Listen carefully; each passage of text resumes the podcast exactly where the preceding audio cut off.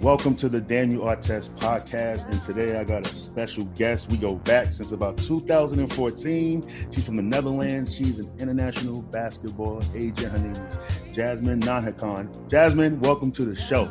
Hey, Daniel. Thank you for having me on here. No problem. And I got your name right, too. So You did. I'm really proud of you. It wasn't that hard after all. Exactly. So, you know, me and you, we met in 2014 when we went on that Tracy McGrady basketball tour and throughout China and everything. And, you know, it was a special event for me because that was basically like the last time I played, you know, real official professional basketball, you know. So, like, How did, you know, that get set up? Like, how did you get involved with T-Mac at that time?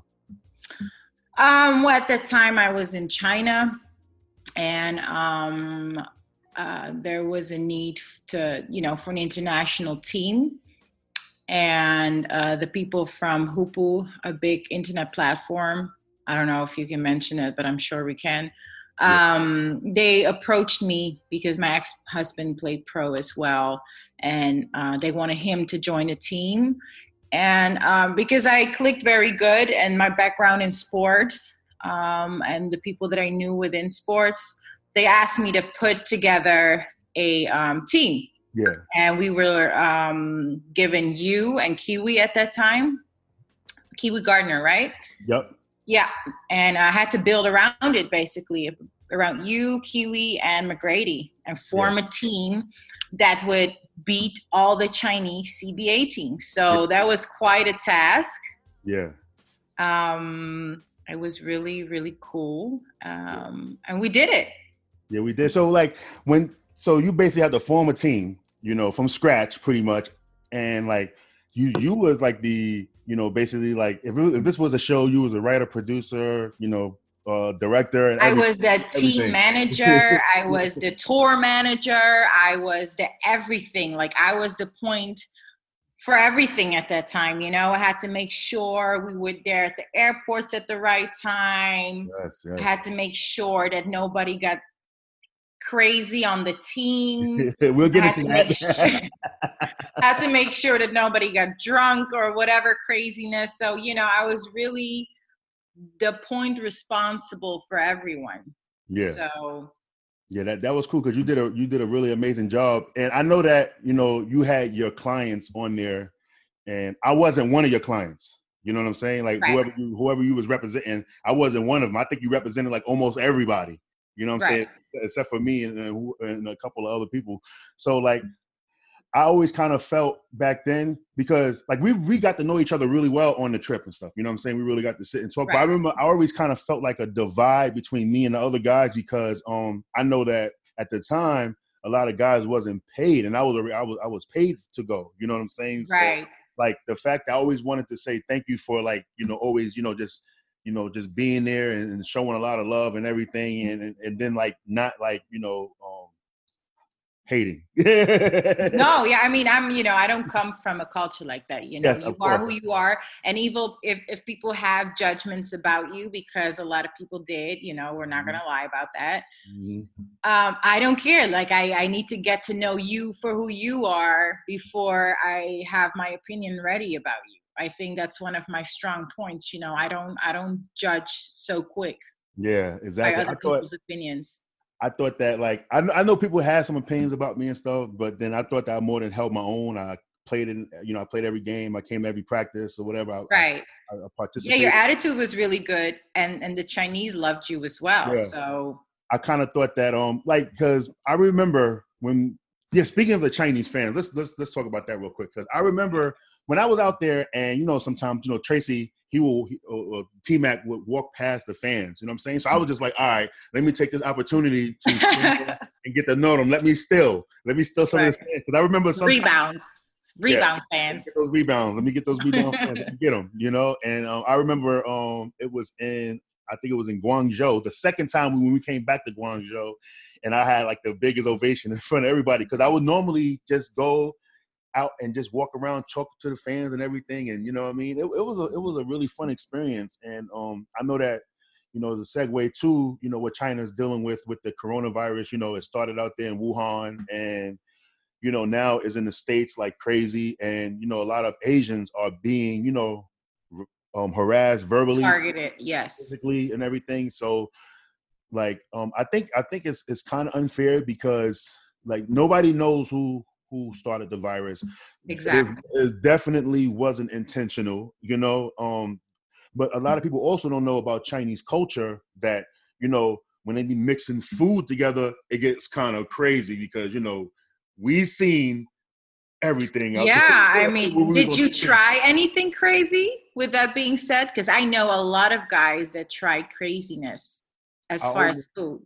On the street food stuff, like the street meat, like how they do in New York or any type of city on the corner or whatever, when they be serving stuff like that. I almost did until I seen behind me and it was dogs, man. And I was just like, no. Oh, really? Oh, you didn't eat it? No way. The only thing I tried was the fish. You know how they have the fish when they prepare it, they don't take nothing out. They just throw it in the oven and they cook it. They throw it while they put it in a pan while the fish is still alive because they claim that the meat would. That's the freshest meat you can get. That's how they prepare it. Yeah. But I know a lot of guys that did try, I think it was snake. They said it tasted like chicken. Yeah. Pretty much everything tastes like chicken. I had snake before. I had frog legs and stuff, like pretty much all that stuff tastes like chicken. So it's just, you just don't know what you're getting out there. You know what I'm saying? So like, it could have been something like that. Like say if I had the bad timing, you know what I'm saying? And I ate something like one of those crazy meals out there, and then it could have been exactly like transferred into me, and then I could have been a host for it. But I have to get you on that because I saw a post of yours as well, right? Go ahead. I still, because of like, I've been in China for about 10 years and knowing how the Chinese are, because you know where this come from, right? Do you know that back, and please correct me if I'm wrong, whoever hears this, but the reason why Chinese eat everything, or that's how we see it in our eyes, is because they had, I think it's called the Cold War. Back in the days, the Chinese didn't have nothing to eat. And I've heard from, because I've studied in China, and I've heard from the professors there that they told me that in those hardship times, they even cooked their belts, like a leather belt. Even that they were eating mud from the streets. So it comes from history why people eat certain things. It's not just because they're just eating it because they think it's fun, you know. There's history behind everything. And if we see it in the West as just, oh, Chinese eat everything, we don't understand where it comes from. But I feel like us in the West, maybe, I'm not saying we have to understand why this virus is here because it's more than just a bat. I believe there are more things in play. Yeah. But we should also understand why certain things are being done, you know? Yeah. And it would be very ignorant for us to think that everyone lives the way we live. Exactly. I don't disagree with you at all, you know? My thing with is like, because I know somebody got mad at me, was like, hey, why you always having the Chinese people back? And I'm just going off of my personal experience. You know what I'm saying? Oh, really? They said that? Oh, my God. Yeah. My text messages be crazy, you know? Wow. My personal experience with Chinese people was nothing short of amazing, you know? Like from... Yeah, and that's how I feel too. Exactly. Because when we did the, you know, the trip, the tour, we traveled around the entire country or the entire, you know... The whole country. We went to 17, 18 different cities. Yes. We went to the smallest cities to the biggest cities. So we've seen it all. You've seen it all. And there was one person, that Chinese person that came up to me. We went to Harbin, the one that's like by Mongolia. Near Russia. Yeah. Up in Mongolia, Russia. Right. And like one of the fans came up to me and was trying to introduce me to another person. I'd never seen black people before. Like I looked alien.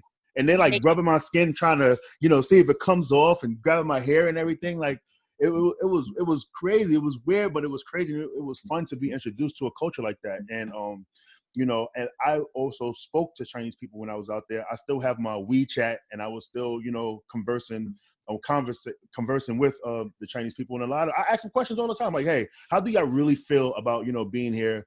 You know, like, what do y'all really think about Americans? And a lot of Chinese people don't like how, you know, the communist ways are out there. You know what I'm saying? They wish they had more freedom. A lot of them, you know, they also be like, hey, we want to come to America and study, but it costs a lot of money. And they also were saying that Chinese raise it up on purpose, you know, prices that high so that they can't leave.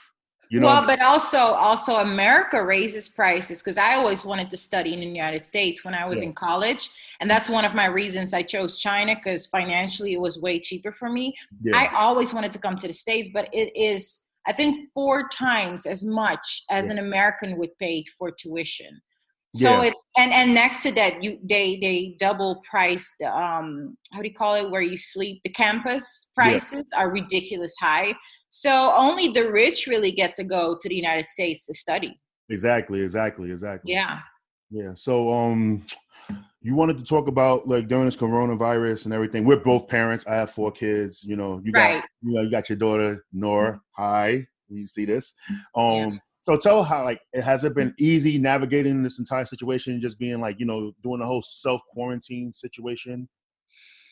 I think there are a couple of things that play a role. I mean, we're parents, we're all at home, and we have social media. Yeah. So with that, you know, we have the news and the media. And I think it's very harmful for our kids to keep on exposing them to it, you know. And with that also is, it's bad for us to keep on drilling our kids, which we try to do as much, because we feel like, you know, they're going to be down on school. Yeah. But we have to try to find a balance somewhere, because, you know, imagine how we feel right now about this whole situation. We don't know where this is coming from. We don't know what's really going on.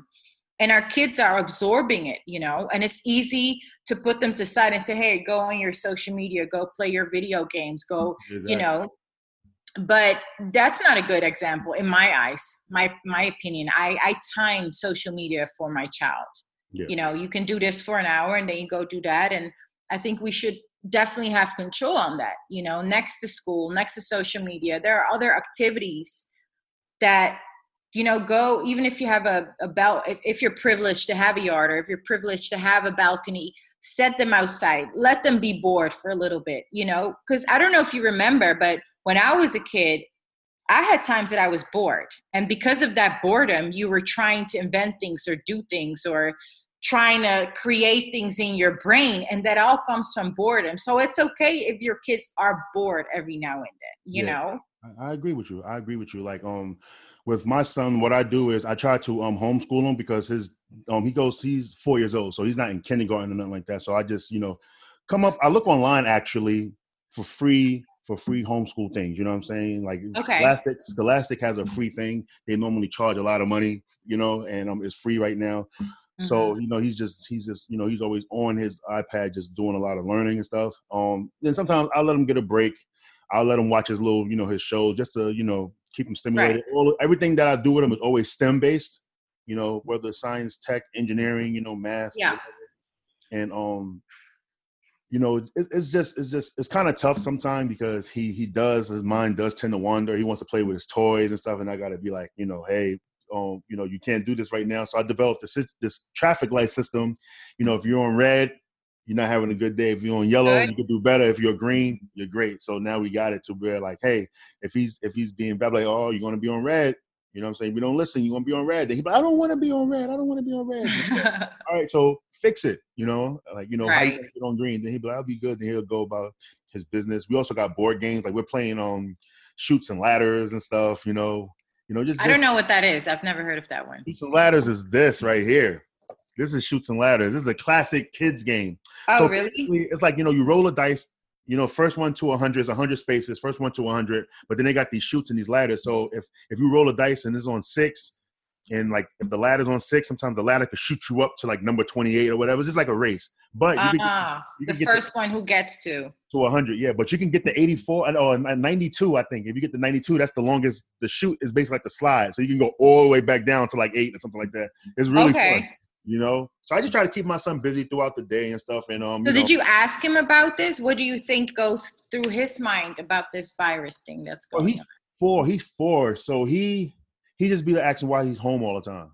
You know, he wants to go outside. So I have to explain. What do you tell him? I'd be like, a lot of people's not feeling well outside, so we can't go out there right now. You know, and it does feel like that. You know, I mean, I'd be scared to open the door sometimes. Like, I literally been here in the house for like, you know, 2 weeks straight. I just shower and then just, you know, I do my workout in the house, and I got my workout equipment or whatever. Right. And, And then I just be in the house. I'll open the door sometimes just to get a little bit of air, but then I'll be nervous and stuff, you know? I mean, from what I hear over there in New York, it's a little tough. Like, I have a friend over there, and she told me, I told you she's Asian. Yeah. And she told me, she said, I'm scared to actually go outside and wear a mask because they probably think I'm Asian and I have it. And, you know, yeah. So I hear you with, you know. But a lot of Asians been wearing masks since before this. I know. I'm saying in New York, Asians wear masks all the time, you know? So I don't understand. Now it's ridiculous. Have you seen what's going on? Like, I only on social media I have seen what's going on, but a lot of social media stuff has been. I think it's a lot of fabrication on social media. So I like to do I love the research. I love the research. I read a lot. I literally. Yes, like, but okay. So yes. What about your research about 5G? My research on 5G is that it does not have nothing to do with coronavirus. I disagree, Daniel. No, it doesn't have nothing to do with corona. Okay. No, it doesn't have nothing to do with corona at all. Right. Now, can you get cancer from 5G or whatever, or any type of radiation thing? Yes, you can. You know? I'm going to break it down to you. So basically, 5G is on the same sub-6 gigahertz, you know, sound wave as those wireless headphones that we all have, as the microwaves that we all have. Well, I don't have a microwave no more, as the 4G, 3G, 2G, and the original freaking nights and weekends phone plans from back in the day. You know what I'm saying? The original cell phone, you know, everything is on the same sound wave.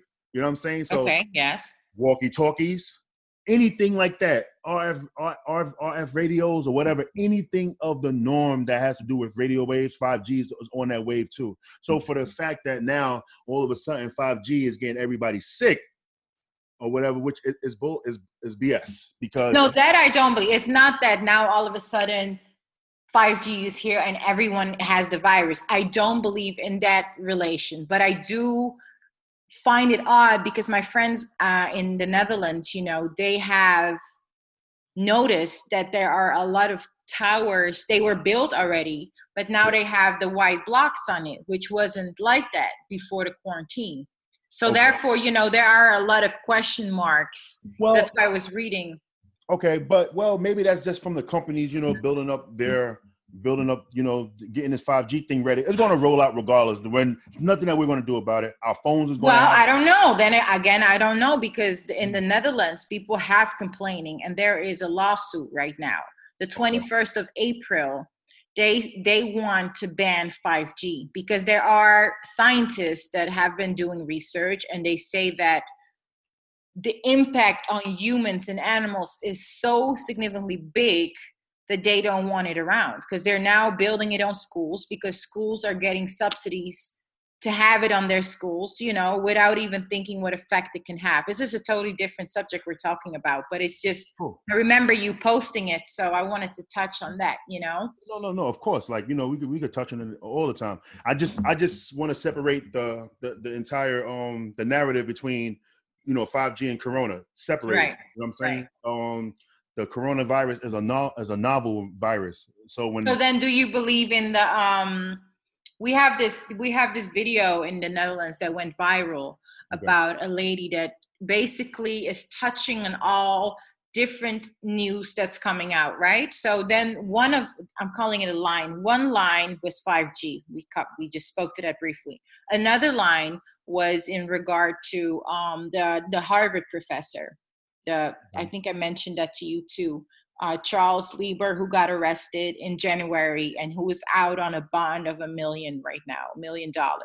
So he lived in China since 2011 in Wuhan, and he did research to nanotechnology. So that's basically, you know, little chips inside our body. What relation does it have towards you know, our functioning in life and our brains, our focus and all that?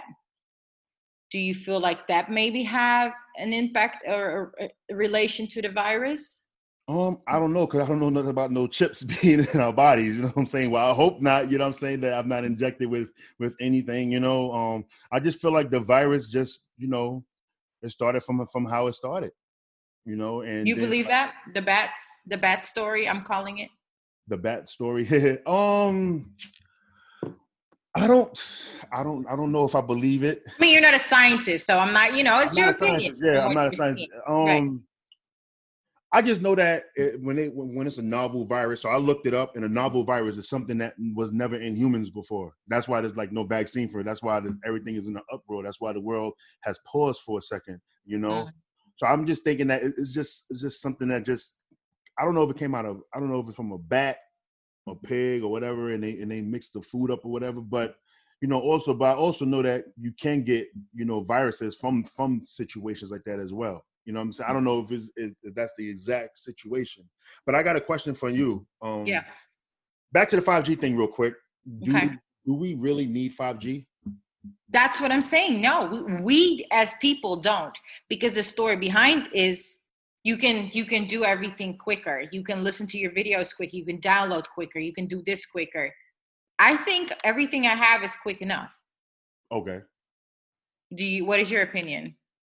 My opinion is that, you know, I was excited about 5G when I first heard about it. Why? No, because I was excited about 4G when I first heard about it, and then with 3G I kind of stopped at 3G. I was like, all right, you know, like now we have 4G. No, it needs to go quicker, and it's basically real quick, right? It's basically when I used to help my mother setting up the internet at home.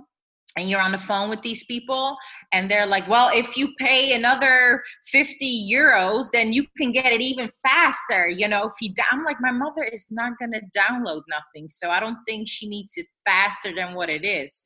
All the downloads are perfect, you know? Yeah. So I wasn't excited. But so what was your reason for being excited? Because I can get stuff downloaded faster. You know what I'm saying? Honestly. Like, what are you downloading that you needed that much faster? Okay, like for instance, like this video, you know what I mean? Or any type of podcast video, because sometimes I'll talk for an hour, 2 hours. You know, sometimes that stuff really be taking forever to download. And if I want to get it out to the audience fast, you know, you got to get, you know, a faster, you know, processor or whatever. I'm not a computer person, so I'm probably talking all wrong right now. But, you know, if the speeds is there to speed up anything, you know, we are in speed, efficiency type of era right now. You know what I'm saying? Like when we order something online, we want it fast. You know what I'm saying? Like if you order something from Amazon.com, you know, you want it the same day. You know what I'm saying? So like, I guess my mind is just, you know, brainwashed as wanting it. I need it right now. I need it ASAP. You know, that's basically why I was interested in 5G, you know? Right. But like, I didn't really do a lot of research on 5G. I just only did the research with 5G and the, you know, coronavirus. What's the correlation with it? That's all I did. Okay. So then real quick, I also want to bring to your attention that there was an article. I don't know if I sent it to you, but it's basically, this is a case in California, and this is dating back, I think, a couple of months ago or maybe last year, where the firefighters complained about headaches, about nausea, about certain effects that they didn't have, but they did have it when the tower was built on their fire station. So they went to court and they did their research, and they actually got what they wanted, and they removed the towers because the judge ruled on that it wasn't right for their health.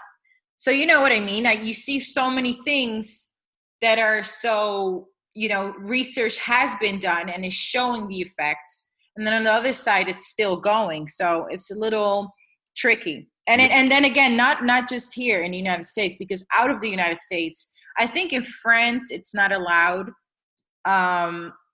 So I don't know. I feel like, are people actually worried about this over here, or are they so excited that now we can do things faster and faster, you know? From what I'm seeing, a lot of people's worrying about it. You know, I've been having a lot of debates on it because I'm like, you know, like I said, the difference between 5G and the coronavirus, I don't see it as the issue. I don't see it as that. But a lot of people is definitely talking about it. A lot of people is worried, and a lot of people are, you know, are against it. You know, but yeah, I wish I had more knowledge on the 5G situation, because yeah, I'm gonna send you a couple of articles. I want you to read it because I think those are reliable sources. And when I read it, I was kind of in shock. And then real quick, another thing my friend sent me, right? Okay. He just sent me, let me open it. It's about Bill Gates, you can't travel without a vaccine certificate. You could travel without a vaccine certificate? This is something new. Yeah, it's on my YouTube right here. Okay. It's a small video where basically Bill Gates is having a video call like we're having.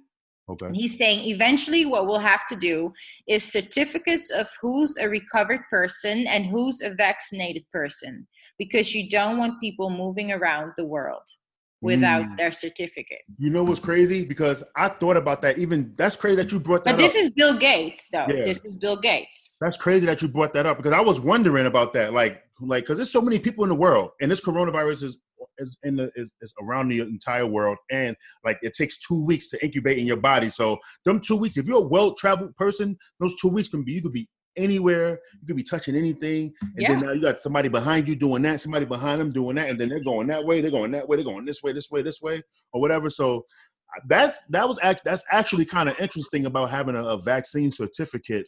But should it be like that? I don't think so. Now I don't want to be like, yo, you know, hey, have you got your certificate? And then they might detain me because I don't have it or whatever. You know what I'm saying? Exactly. And that's where the control comes. You know what I mean? Yeah. And that's, a lot of people are like, well, I don't have nothing to hide. I'm not a drug dealer, so it's fine. I don't think it's about that. I think it's about the fact that we should have some type of freedom to move around. Sorry, I'm trying to keep on going to your Facebook, but it keeps on, I don't know how to get you off. I just want to see. Okay, right here. Yeah, I got you again. So yeah, I think it's getting a little ridiculous. And then another fact, I'm just blurring this out right now so you can hear about all of this. Another thing, it's called Defender Euro 20. It's recently, I think about 30,000 US military arrived in Europe. Okay. Actually in the Netherlands, in Belgium. And they said that this is something that was planned already for a long time. They didn't come there with any masks. They didn't come there with any protection. Another question mark, you know? So what's really going on? Do you really feel, I don't know, is New World Order a word that you would call out? Do you believe in it? Do you think it's just a conspiracy? I think a lot of this stuff is conspiracy. I think that, you know, when everybody be talking about, you know, in the United States, martial law, like, you know what I'm saying? Part of me, I don't think martial law is something that we need right now, but I do think that we also need to protect ourselves from ourselves sometimes, because, you know, I be seeing my friends, you know what I'm saying, in Queensbridge, New York, you know, they outside, you know what I'm saying, during this whole entire thing, and in groups. You know what I'm saying? Right. And this is obvious that this is, you know, transferable, and it could be deadly for people with bad respiratory situations, you know? Like, I personally know 7 people that passed away from this already in, like, the last, you know, since... But wait, that's another thing. Were they sick already? No. Because think about it. You don't even know if you have an underlying respiratory issue. You know what I'm saying? Anything can happen on any day. I don't even know. But that's the thing. It can attack you, and it can haunt. It can get you. You know what I'm saying? Like, I don't think that, you know, Sebastian Telfair, the NBA player, right? Right. His brother just passed away from it. Like, they didn't even know. His mom is going through it right now. They got her in a coma. You know what I'm saying? I don't think they even knew that she had this type of situation, which is why Stephon Marbury, his cousin, is doing the entire, you know, giving the mask from China. 10 million masks. Yeah, you know, I saw that. You know what I'm saying? So nobody knows. Like, there's people, like I said, I'm on Facebook Live as well. And there's people on Facebook Live that I know personally, they probably don't even know they have an underlying respiratory issue. Some people have asthma and don't even know they have asthma. Yeah. You know? And that comes also down to the health system in the United States. Oh, it's trash out here. With me moving here, I feel like I had a small shampoo. This is shampoo that I need for my hair, right? Because I have some stuff I need it. Okay.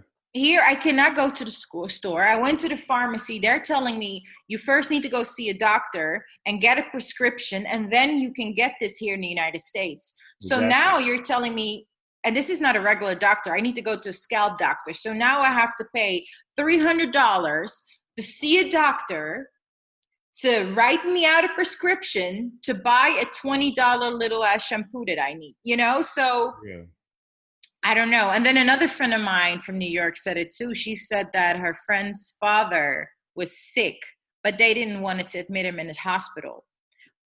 14 days later, they accepted him and he passed.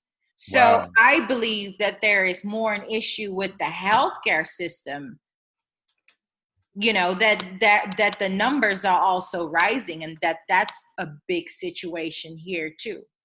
Yeah, you know, but the United States healthcare system is all about that money. Yeah. You know, they the ones that choose commerce over common sense. Exactly. You know what I'm saying? And it's just sad how people are definitely dying from this. They're not getting no help. They could be helped. There's not enough ventilators going on around, you know what I mean, for these people. You know, mm-hmm. and it's just unfortunate. But wait, you're saying it right there, because you're saying it's not common sense. What's the saying you just said? They're choosing commerce over common sense. Right. Yeah. So, but now also, if we think about common sense, who needs old people in the time that we live? Isn't it easier to eliminate? This is not my opinion, but I'm just saying, right? If you were ruling a nation, isn't it easier to get rid of the people that you're paying money for? I mean, I've heard something like that too. Somebody was saying like this virus was built to kill old people or whatever, because they're spending all their social security money and stuff. I've heard that, but you know what? I wouldn't kill off no old people, because, you know what I'm saying, we want them for their wisdom. Think about it. How many old scientists, how many old doctors are out there that really know what they're doing? Yeah, but that's a handful in comparison to all the people that are dying around the world. The weak. To me, it feels like the survival of the fittest right here. I mean, Hunger Games all day. That's an interesting take. But as if I wanted to start a new nation, like, I couldn't just kill off people, man. You know what I'm saying? I ain't Thanos. That's you. But I mean, you know, we've seen bad things going on back in the days. I mean, if you think about history, didn't the government wanted to let us believe that there were actually witches just because they were different and they had to be murdered? Think about how many women were murdered back in the days. We had it in our history books in the Netherlands, and we learned about how the government wasn't open with the people, and they wanted to put fear in the people. So they made believe that women that were on their own, that were looking a little bit different, you know, they were scary, and therefore they were witches, and therefore they need to be murdered. It's just a small example, you know. That's why I cannot personally take all the information from the media blindly as it comes. I studied communication. I studied international communication and management. First thing we learned is that there are spin doctors. They decide what comes on the media. You know, if you say something that they do not like, it's not going to be there. And, you know, all the big companies, I mean, think about Disney, Unilever, the whole world is ruled by these bigger corporations. So for me, just to believe that this is just a simple, virus, I can't. You know, that's just not. No, I agree with you on that. My thing with the virus is that I think that a lot of people, it's not a hoax. Obviously, it's not a hoax. No, it's definitely not a hoax, right? It's not a hoax. I think that people, we need to take more. We need to take it more seriously. You know what I'm saying? We need to practice more social distancing. We need to, you know, do the thing with washing our hands and everything. You know what I'm saying? Oh, and then now you're saying that. What about masks? Because they told us in the beginning, I don't know if you remember, no, masks are not going to help. No, we don't need it. You only get it worse. I don't know if you got that. Today, I'm opening my phone and it says that the CDC says we should use masks. Yeah, we should use the proper masks, the N95s. You know, there's a lot of people that are just walking around with those regular masks. That's not going to do nothing.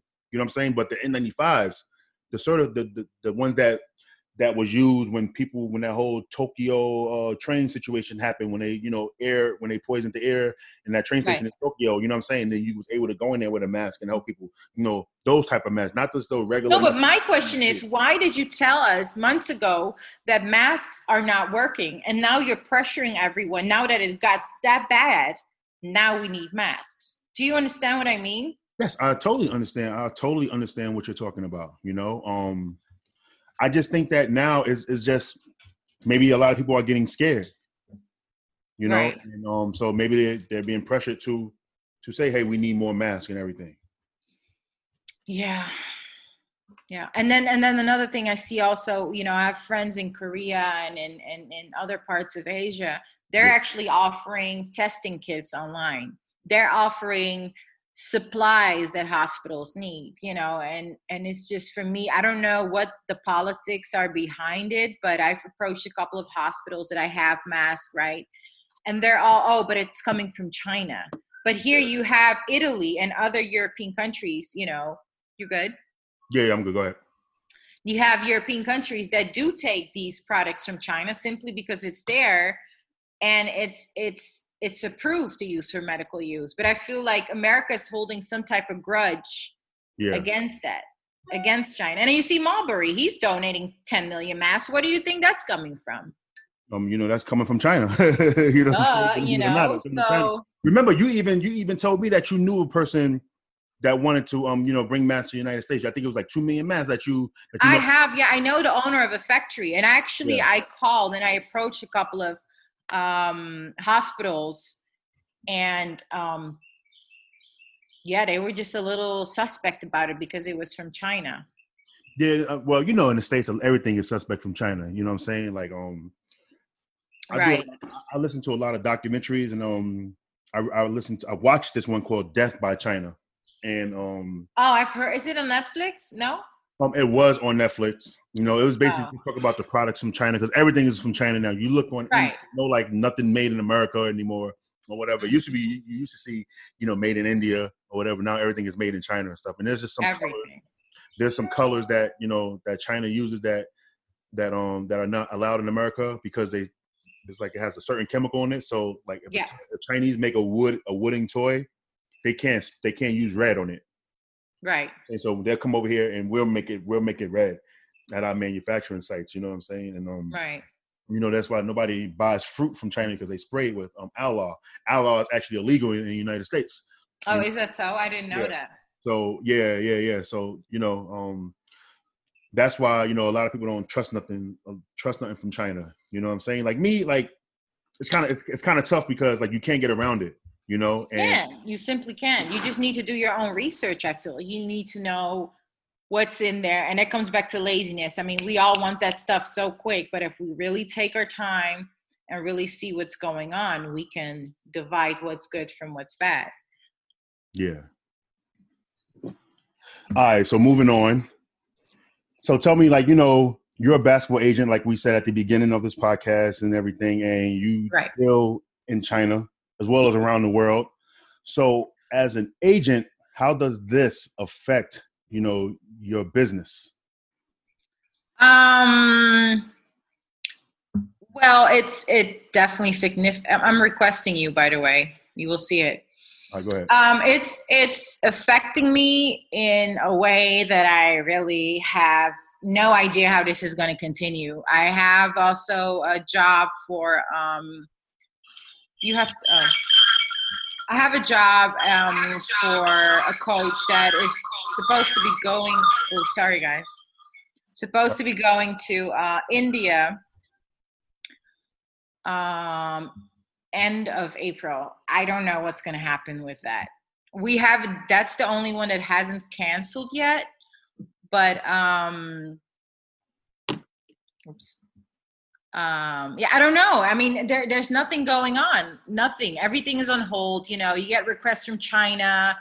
Then the next day they said, we're not allowing anyone anymore from, you know, outside of China. So there was a small point of, I think, 3 or 4 days where we had requests, you know, like, oh, do you know any good players? Because we're going to pick up the CBA again and other countries as well. And then everything went down again.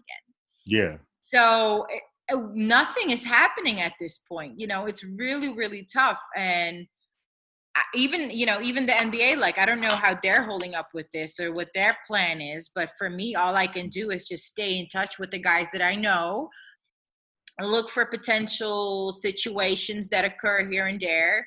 I've been also talking to a lot of people in China that want to do online, you know, things online as far as motivational speaking for the kids or training for the kids. That's something that I'm looking into right now. Okay. But we don't know what's going to happen. So it's so tough, you know, like I said, the people in India, they haven't canceled yet. And I'm really surprised because we only have a couple of weeks and my coach is coming from Iran. And as you know, that situation in Iran is really bad over there too. So I don't know. I don't know how other agents are doing it, which I should be conversating with them what they're doing. Yeah, but at this point, it's just making videos and coming up with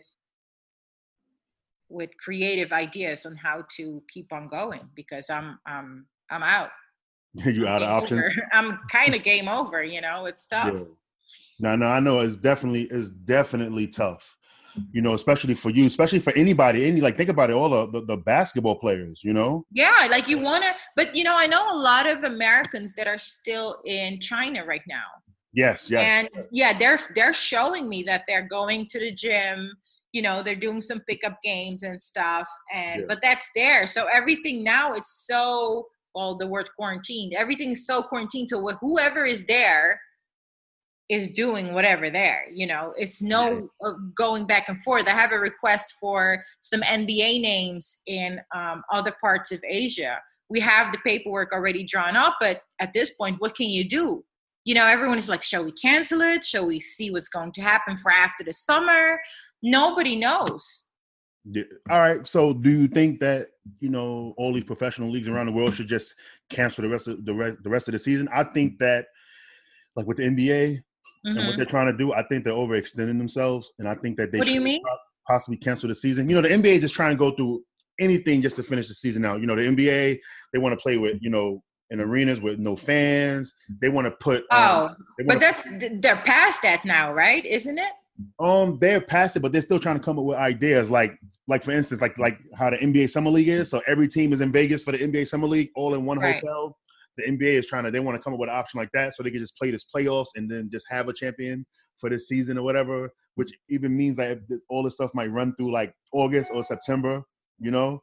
So the NBA, I just think that, you know, they need to just, you know, take a step back, possibly just end this season and then just, you know, come back next year. That's just my opinion. I think it's too big of a risk to make any commitments to anyone. I think that's what's really important here. You at this point, you know, we can't make no promises to no one. We can't. Definitely can't. So, and I think it would be bad to promise people something. You know, I think us as humankind, we're so quick to promise something because we want to stay loyal to the people that are loyal with us. Yeah. But I also feel like it's human to just acknowledge that we can't do that right now. You know, it never happened that the whole world came to a hole and said, I don't know. But that's the situation right now. We don't know. And I feel like we have to step up and take that responsibility because we don't know what's going to happen.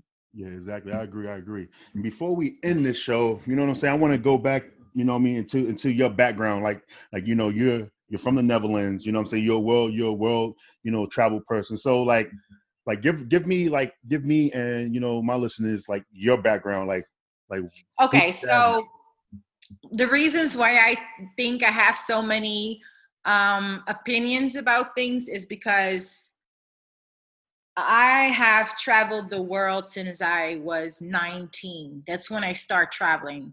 Yeah. My father is from South America. My mother is from Morocco.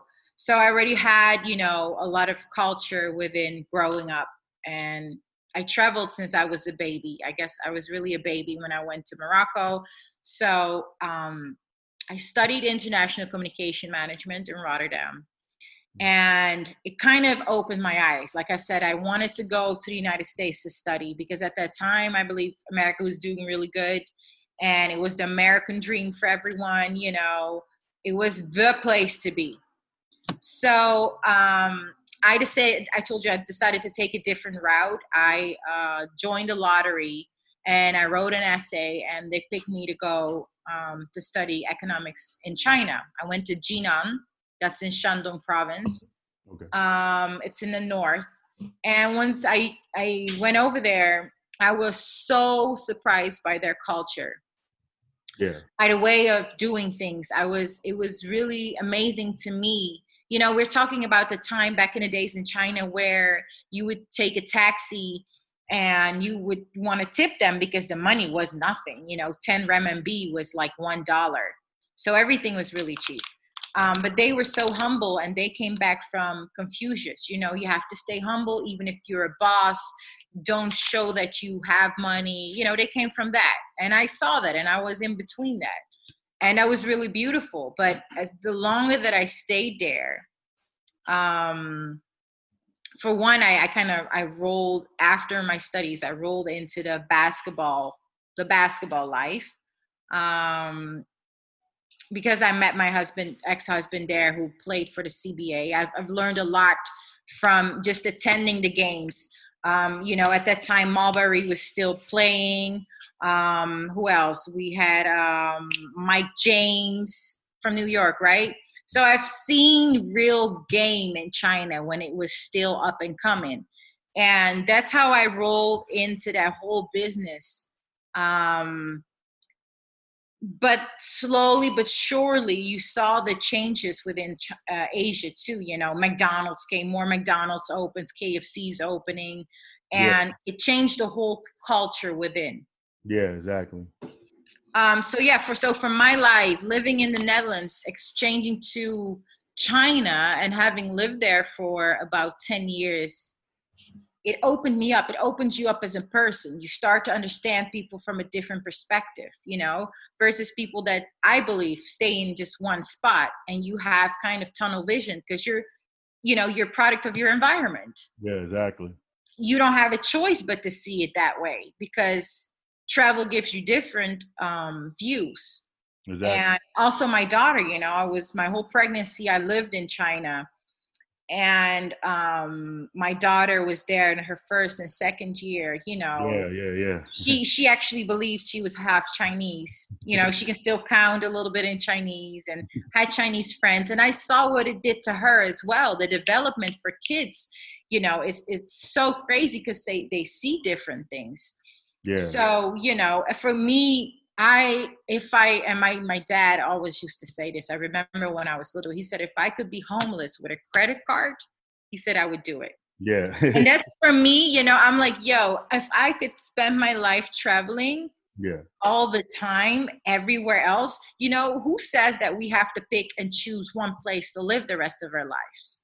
Society, our friends, our families, consistency, you know, but you can live consistent in a different way.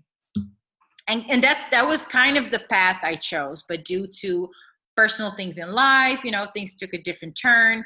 And now I'm here in the United States, which is also opening my eyes because people think that the United States is something totally different, but it's not until you live here. You know, it's fun to go to Miami for a vacation. It's fun to go to New York for about 5 days and go shopping and, you know, eat great pizza and stuff, but then you go home.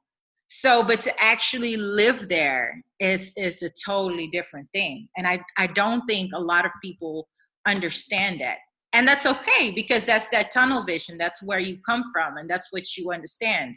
But I believe living in different places for an X amount of time, you really start to understand your environment, you understand the people, and you understand the politics. Yeah, that's dope, man. Like you're a well-traveled person, man. And, you know what I mean? I enjoyed, you know, doing this podcast with you and, you know, getting the information out there for people that, you know, some might be confused, you know, some might want to know more and stuff like that. So thank you for coming on to the show. Yes, thank you. And I know I've been rattling like different subjects, but, I hope we can touch, you know, on different subjects maybe in the future. And if other people have questions or, you know, requests, whatever, we should definitely do it again. I'm all for it. So tell all of the followers or whatever, like how can they reach you on social media? Yeah, so I'm Jasmein, Jasmien. That's the Dutch way of spelling Jasmein. _G on Instagram. And my Facebook, I'm really private with my Facebook, actually. I just have basketball players and family members on it. So not much there. But yeah, that's it. Basically Instagram on my social. All right, cool.